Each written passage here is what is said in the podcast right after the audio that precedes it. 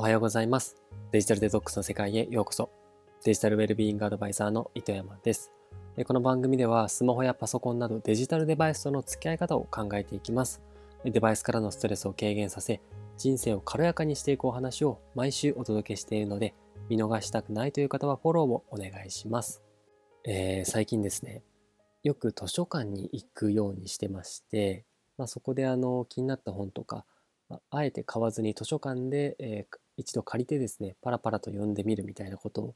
ましているんですけれども本当に今まで図書館使わなかったのなんでだろうって思うぐらいですねあの助かっています。まあ、本屋さんで立ち読みするっていう方法もあるんですけれどもやっぱり家でゴロゴロしながらリラックスして本を読みたいっていうところで少しでも気になったらですね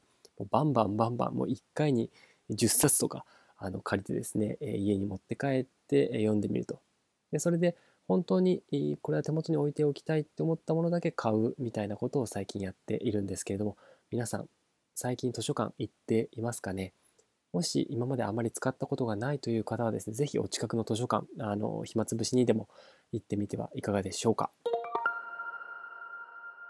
ということで、ちょっと今日は本の紹介というか、本をまあ読んでみて思ったことを話してみようと思っていて、その本がですね、朝日新聞の記者の、黒沢さんという方がですね、書いた、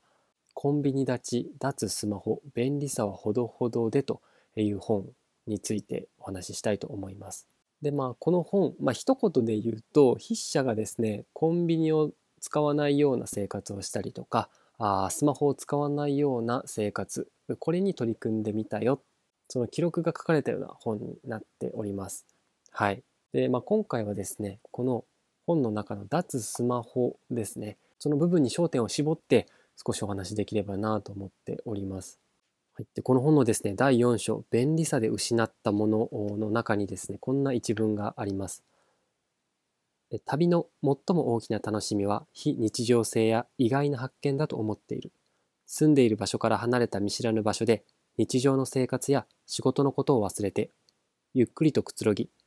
出かける前には想像もしていなかった風景を見る通りがかりに気になった店で食事をしてそれが当たりでも外れでもいい意外で印象に残る体験が大きな楽しみだと。いやあのこれ本当その通りだなと思っていて僕自身もですね、まあ、いろんなところにえの旅行行ったりするんですけれどもやっぱりそこで感じる非日常のような体験であったりとか行く前では想像もしていなかったような発見だったりとかあとはトラブルですねこのトラブルっていうのが数年後本当に面白いネタになったりとか思い出になったりしますよね。もちろん事前に計画していた通りに進む予定調和的な旅行っていうのもそれはそれで楽しくはあるんですけれどもやっぱりそのインパクトに欠けると言いますかねやっぱり今の時代っていうのは事前にスマホだったりパソコンでやっぱその行き先の情報って何でも知ることができるじゃないですか。その場所にどんな店があるのかだったりとかあそこに並んでいるお店、えー飲食店こういったところがどんな評価なのかだったりとかもう動画でレビューしている人たちもたくさんいるでしょうしネット記事でそこで体験したことをあのブロガーの人たちがブワーッと書いてたりもするので調べようと思ってしまえば何でも調べられるという中で、えー旅行に行く前にそういったところの情報を全て頭にインプットしていってしまうっていうのはなんだかその楽しみ旅の楽しみを自分で奪いに行ってるんじゃないかなとすらも感じますよね。もちろんこのインターネットの普及で旅行に行きやすくなったっていうのはあると思うんですね。例えばあ東南アジアとか行くのって怖いじゃないですかと特に最初の海外旅行初めてだっていう方は。でもインターネットで調べることによってどういう道順で行けばいいのかこういうことが起こったらどう対処すればいいのかみたいなことっていうのは事前に知ることができるのでっぱりその心理的安全性だったりとかを確保できるっていう意味では旅行に踏み出すハードルを下げてくれているだったりとかあとはインターネット上で予約できるっていうのもですね旅行するまでのハードルを下げてくれたりもしてますよね。なので全然この今のテクノロジーをあの否定するわけではないんですけれどもスマホが奪ってしまっているものこの便利さで僕たちが失ってしまったものっていうのは、まあ、こういった旅行のその当日の楽しみっていうのはあるんじゃないかなと、まあ、この本を読んでてですねあの感じましたね。この本のですね127ページにですね昔は説明能力が必要だったっていうふうに書いてあるんですね。今ですねもう本当に Google マップがですねもう噛みすぎてですね行きたいところをポチッと押してしまえばあ最適な距離っていうのをですね案内してくれるわけですよね。まあ、でも昔っていうのは、まあ、そういう、ね、手に収まる程度のナビっていうのはなかったわけでどこかに行きたいとなったらですねやっぱりそこの場所を知ってる方にどういう道順で行けばいいのかっていうのを聞いていたわけですよ。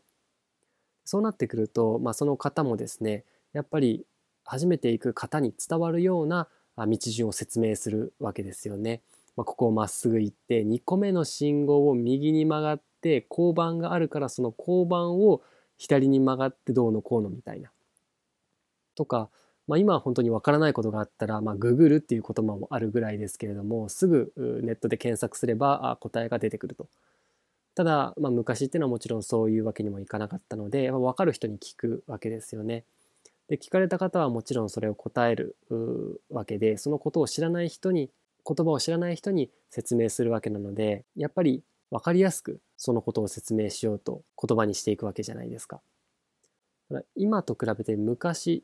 っていうのは人に説明する回数も全然多かったんじゃないかなっていう。でそういう回数が多ければやっぱり説明慣れもしていくと思うので今よりも説明能力が高かったんじゃないかなって思います。皆さんあの例えば今住んでいる町の交番に行く方法を今あなたが立っている場所から口頭で人に説明ってできますか？ねあの今の時代はね iPhone を開いてあのこうねここだよって、まあ、見せてしまえば終わりなんですけれども、まあ、仮に手元に iPhone とかパソコンないって考えたらどうでしょうか？口頭だけで初めてそこに来た人に分かるように分かりやすくそして覚えやすく説明できますかね？僕できなくて、多分。めちゃくちゃ難しいなそもそも今こう考えてみたんですけど、あれ近くの交番ってどこだっけって思ってるぐらいですからね。で、130ページにもですね、あの、不便は会話のきっかけっていうふうにあの書かれているんですけれども、やっぱり先ほどお話ししたように、わからないことがあったらググるんじゃなくて人に聞く。わからない、道がわからないんだったら調べない、調べることもできないので、近くの人に声をかけるっていうのでやっぱりそういう不便が生じた時っていうのは人に聞くしかなかったっていう状況が多々あったわけですよね。でそうするとそこには会話が生まれてコミュニケーションっていうのが発生していくと。そういうリアルでのコミュニケーションっていうのは、まあ、今よりもやっぱり昔っていうのは多かったんだろうなというふうに感じます。でやっぱ今あの飲食店とかに行ってみてもやっぱそこに座っている家族だったりとかカップルっていうのがせっかくせっかく一緒にいるのにみんなあの手元をこう見ていると、まあ、つまりスマホを見ているという状況で会話がないというの、まあ、これよく目にしますよね。まあ、それが、まあ、今から、例えば20年前とかであれば、まあ、そういった飲食店では楽しく会話をしている人たちが今よりも多かったんだろうなと思います。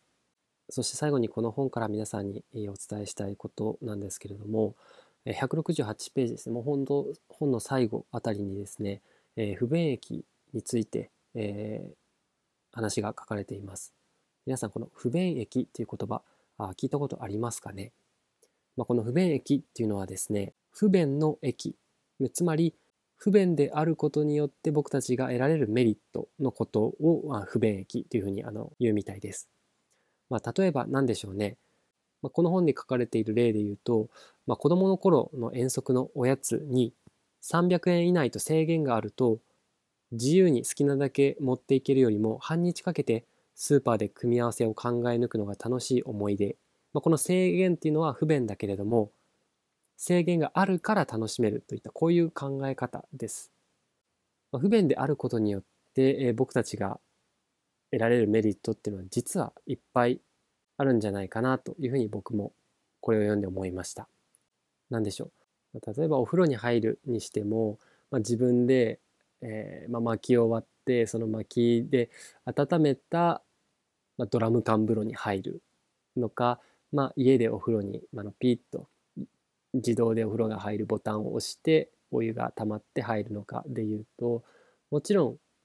ドラム缶風呂まあ、薪を自分で割って頑張って火を起こしてその火をずっとくべ続けて、えー、ドラム缶の中のお湯を温めて1時間後、まあ、やっと入れるみたいなそっちの方が不便ではあるんですけれども入った時の気持ちよさだったりとか達成感だったりとかあ、まあ、非日常感っていうのは僕たちにとってはまメリットなわけですよね。あとは今ではあの、ね、AI のチャット GPT っていう、ま文章を自動で生成してくれる AI なんかがま世に出てきてですね、あの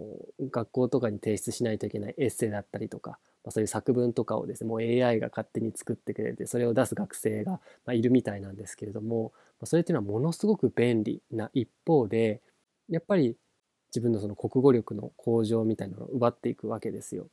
自分でやっぱりその文章っていうのをしっかりと考えないといけないっ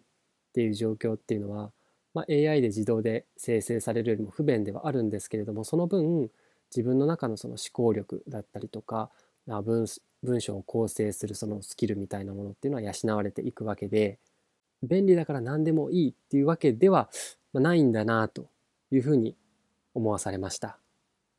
でこの僕たちが普段使っているスマホというのも便利な一方僕たちの能力を何か奪っている。僕たちの楽しみを何か奪っている。僕たちの幸せを何か奪っている面っていうのはあるんじゃないかな。思います。スマホがないと本当に不便ではある一方でその不便から得られるメリット、まあ、不便益っ